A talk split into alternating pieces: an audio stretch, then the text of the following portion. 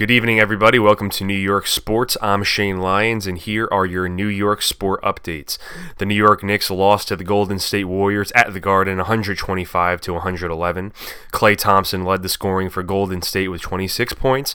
Kevin Durant led them in rebounds with 9, and Draymond Green led them in assists with 6. Emmanuel Mudiay led the scoring for New York with 20 points.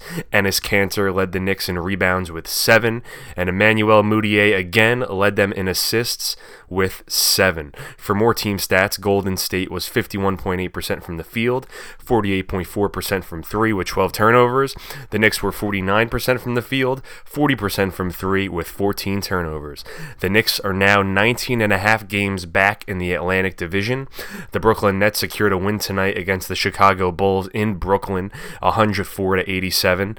Dunn led the Bulls in scoring with 23. Valentine led them in rebounds with 13, and Dunn led them in assists with four. Crabbe led the Nets in scoring with 21.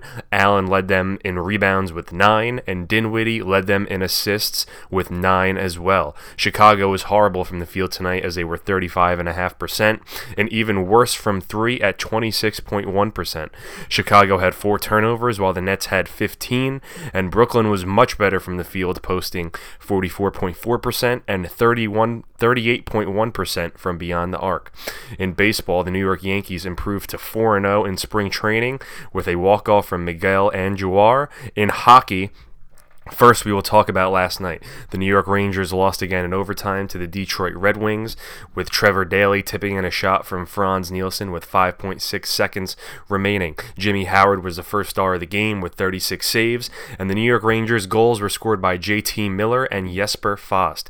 Ryan Spooner, a new addition from the Bruins trade, had two assists for his Ranger debut. Even bigger news involving the Rangers is the major trade today between them and the Tampa Bay Lightning. New York sent Tampa Bay Ryan McDonagh and JT Miller for a 2018 first round draft pick, a conditional second round pick in 2019, and forward Vladislav Namestnikov and prospects Libor Hajek and Brett Howden. If the Lightning win the Stanley Cup this year, it is believed the 2019 pick will become a first round pick. Ryan McDonagh has been with the Rangers for eight seasons, so he will surely be missed. And Rangers fans will not forget the amazing playoffs run runs the past few years McDonagh has helped them achieve, and the iconic 2014 Sports Illustrated cover hi- highlighting the Ranger spring.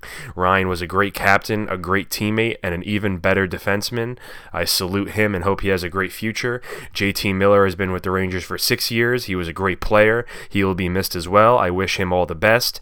The Rangers will be back in action Wednesday night against Vancouver in Vancouver, while the Islanders will be in Montreal. The Devils play Tuesday night against the Penguins in Pittsburgh.